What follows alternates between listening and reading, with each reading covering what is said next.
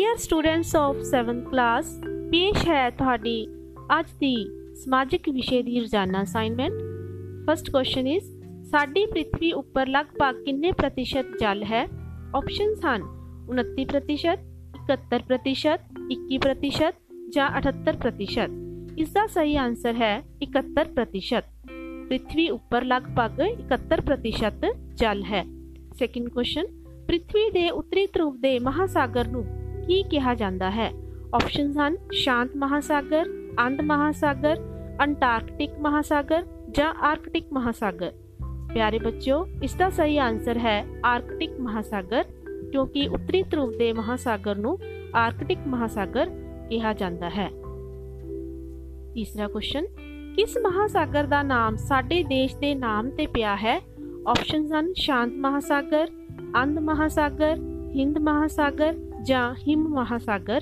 ਇਸ ਦਾ ਸਹੀ ਆਨਸਰ ਹੈ ਹਿੰਦ ਮਹਾਸਾਗਰ ਕਿਉਂਕਿ ਇਹ ਮਹਾਸਾਗਰ ਭਾਰਤੀ ਮਹਾਦੀਪ ਦੇ ਦੱਖਣ ਵਿੱਚ ਸਥਿਤ ਹੈ ਇਸ ਕਰਕੇ ਇਸ ਦਾ ਨਾਮ ਹਿੰਦ ਮਹਾਸਾਗਰ ਪਾਇਆ ਗਿਆ ਫੋਰਥ ਕੁਐਸਚਨ ਧਰਤੀ ਦੇ ਧਰੂਵੀ ਭਾਗ ਮਨੁੱਖੀ ਜੀਵਨ ਤੋਂ ਵਾਂਝੇ ਹਨ ਕਿਉਂਕਿ ਗਰਮੀ ਕਰਕੇ ਪਾਣੀ ਹੋਣ ਕਰਕੇ ਹਵਾ ਨਾ ਹੋਣ ਕਰਕੇ ਜਾਂ ਬਰਫ਼ ਵਾਂਗ ਜੰਮੇ ਹੋਣ ਕਰਕੇ ਇਸ ਦਾ ਆਨਸਰ ਹੈ ਬਰਫ਼ ਵਾਂਗ ਜੰਮੇ ਹੋਣ ਕਰਕੇ।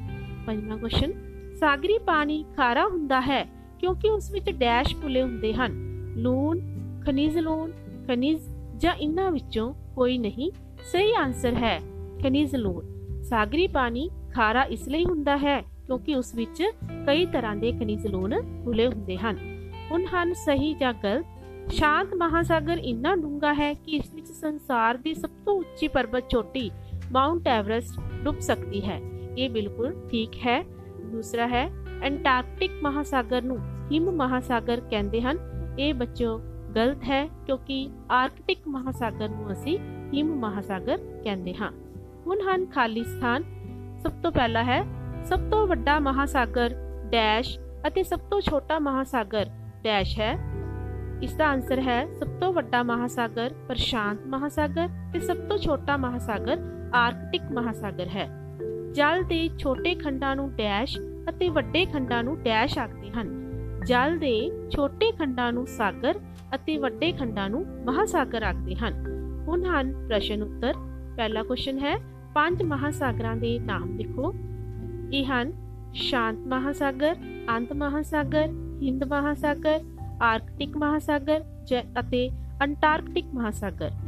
ਅਗਲਾ ਕੁਐਸਚਨ ਹੈ, ਅਸੀਂ ਅੰਟਾਰਕਟਿਕ ਮਹਾਸਾਗਰ ਨੂੰ ਮਹਾਦੀਪ ਕਿਉਂ ਆਖਦੇ ਹਾਂ?